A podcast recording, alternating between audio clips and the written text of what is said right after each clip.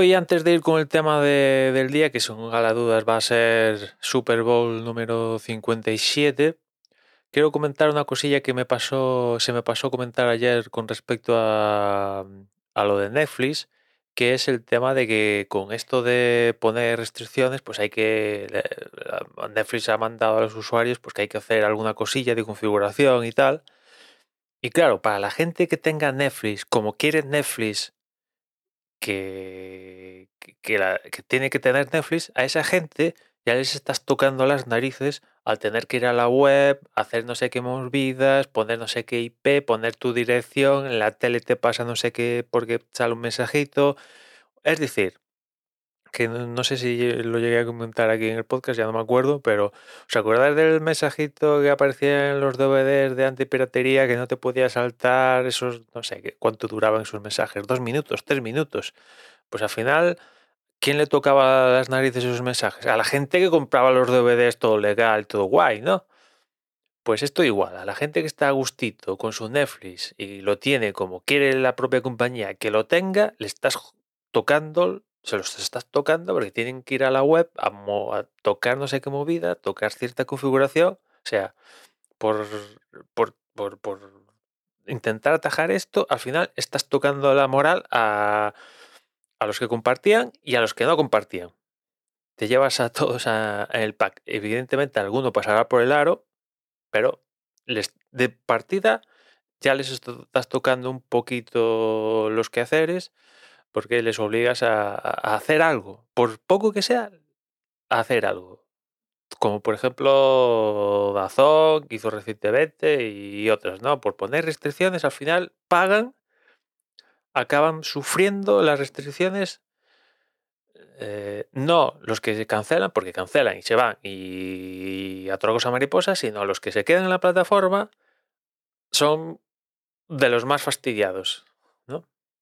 En fin, vamos con Super Bowl número 57, donde la victoria ha caído del lado de los Chiefs, que se impusieron 38-35 a los Eagles. Un partido muy igualado, muy guapo.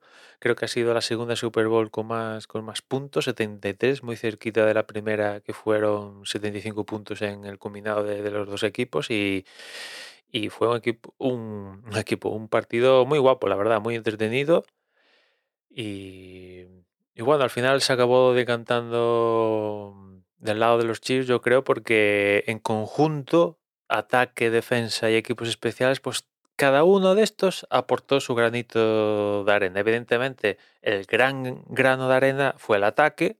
Funcionó muy bien el ataque. Fueron muy eficientes porque los Eagles, la verdad es que en, en términos de posesión dominaron el partido, sobre todo en la primera parte creo que de 30 minutos en juego estuvieron con la pelota, con el ovoide casi 22, pero a pesar de eso los Chiefs se mantuvieron en el partido siempre.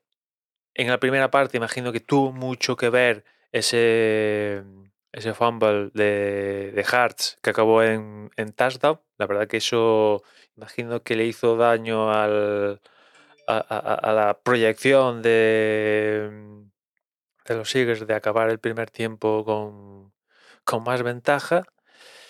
Ya en la segunda parte eh, ya tuvieron más posesión lo- los Chiefs, mantuvieron la eficiencia, creo que únicamente de, todos los drives que tuvieron en, en juego, únicamente dos acabaron en, en punts, el resto acabó todo en touchdown o en lo que menos field goal. También los Chiefs, eh, quizás la única peguita y tal así de juego fue Butker que falló un field goal en la primera parte.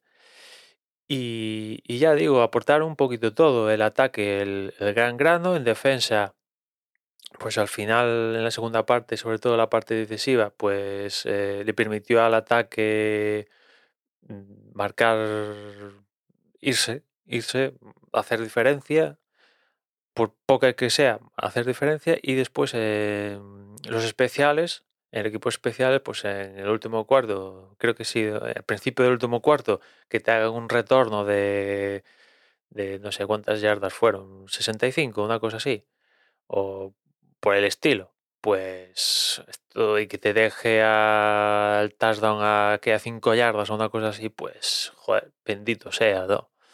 en, en cuestión de dos minutos, final del tercer cuarto, principio del, del cuarto, los Chiefs le dieron, le dieron, vamos, la vuelta al partido y después en, en el último drive, en el último drive, jugando ya con el crono, pues subieron, supieron muy bien mover cadenas y, jugar con el crono y, se acabaron imponiendo por un field goal, 38 por diferencia de field goal, 38-35 y, y para adelante, ¿no? Tirando de, de oficio, porque las jugadas más guapas de pase y tal las hizo, francamente, las hizo Eagles, ¿no? Porque se marcaron unas buenas, unas buenas recepciones, las cosas como son pero bueno, eficiencia y colaboración de, lo que es toda la franquicia. Ataque, mayormente, defensa, en un, segundo escalón y equipos especiales, que para eso están. Y, si los tres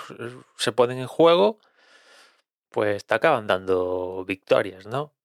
Los Eagles estuvieron muy cerca, la verdad, muy cerca y, vamos a, imagino que vamos a seguir escuchando de los Eagles unos cuantos añitos más, porque ya ya han llegado a Super Bowl, tienen un equipazo y creo que tienen dos, eh, dos, dos primeras rondas de draft en el, en el siguiente draft. O sea, joder, tienen un equipazo y, seguramente sea, sean claros candidatos a repetir presencia en Super Bowl en, los años que vienen, ¿no? Y los Chiefs, pues nada, pues eh, tercera Super Bowl que tenían en la era Mahomes ganaron la primera eh, contra 49ers, perdieron la segunda contra Buccaneers y ahora ganan la, tercera contra Eagles, o sea, dos de, tres. Guay. Creo que, como comenté en la conferencia, llevaban como seis finales de conferencia consecutivas. O sea, bueno, mm, esto ya va camino de, de bueno, de, historia pura y dura de, la competición. Están lejos de, las cifras de, los Patriots, pero como les deje el tiempo respete lesiones a Mahomes y tal y, y pim pam, pues el ciclo victorioso es bastante macanudo, ¿no? En fin, nada más. Ahí acaba este ciclo de, la NFL y, ya nos escuchamos en, en la siguiente. Bueno, espera, espera, que falta el halftime show que protagonizó Rihanna, que bueno, bueno, cosas positivas, cosas positivas del halftime show de Rihanna es que estuvo ella sola todo el halftime show, cual aplaudo desde aquí. En ningún momento, al menos para mí, se sintió que, mm, no sé, que, que necesitara a alguien que la acompañara, la verdad. O sea, en ese sentido, el aplaudo que se marcara ella solita, los temas a mí pues me entran más que por ejemplo los del año pasado de los raperos y tal, me entran más y Rihanna se dejó temas de su de, su disco en el camino, no, no pudo colocar todos evidentemente. Eh, la escenografía bien, la verdad, sencilla pero funcionaba, funcionaba. Esto no fue una, escenografía de ceremonia de apertura de unos Juegos Olímpicos, como hemos visto en, otras ocasiones, sino fue sencilla, pero efectiva, la verdad. Acompañada ahí de, los bailarines y tal, multitud de bailarines, pues ella se movió, no se movió, mm, no hizo ahí mm, coreográficamente hablando 300.000 movimientos, la tía estaba embarazada, imagino que eso le influyó a ella en particular para que hacer los movimientos justos y necesarios, pero bien, bien, no me quejo, no me puedo quejar, viniendo de los últimos años tal, no me quejo, mi queja viene más en la parte musical de que si no hizo playback, hizo lo más cercano al playback que existe en la humanidad, y, a mí eso me toca las narices. Me toca las narices que, los artistas no hagan en este tipo de, cosas, no canten en, en, directo, pues para mí le quita muchos puntos. Le quitan muchos puntos y, y, tienes que romperla, romperla para decir, vale, no has cantado en directo, pero a cambio me has dado un show del copón. Y a mí, Rihanna, a cambio de no cantar en directo, no me ha dado un, show del copón. No ha estado mal, ya digo, pero en la conjunción de las dos cosas, yo hubiera preferido que cantara en directo y estuviera sentada en una, en una silla los 13 minutos, francamente. ¿eh? Yo prefiero que canten en directo a, que hagan otras cosas. ¿no? Primero cantar en directo y, y, empezamos a sumar a cantar en directo. ¿no? Para mí es esencial. Para otra gente que, que no cante en directo se la suda. Perfecto. No pasa nada. Pero para mí es esencial que se cante en directo en este tipo de, de show, ¿no? Y yo creo que Rihanna en directo, por lo que he visto, escuchado, canta bien, canta bien.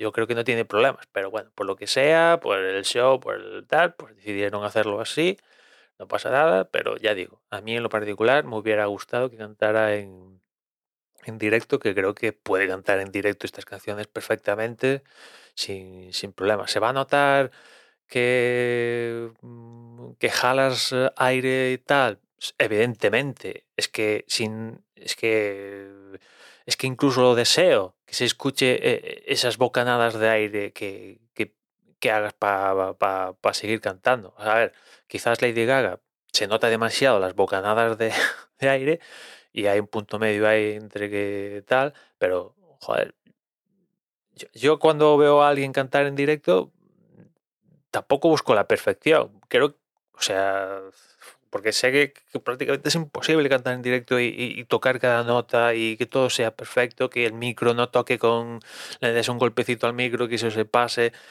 que, que, que sature en un momento clave, que no sé qué, perfecto. Agradezco, esas imperfecciones las agradezco a veces, ¿eh? dependiendo de la imperfección, evidentemente, si dependiendo de cada una, pues igual no, pero en la mayoría de los casos yo las agradezco. Al final, mm, quedará la cosa en bien, bien. Le voy a dar un, un bien y no le doy más porque, joder, para mí resta mucho no cantar en, en, en directo. Y nada más, ahora sí, hasta mañana, un saludo.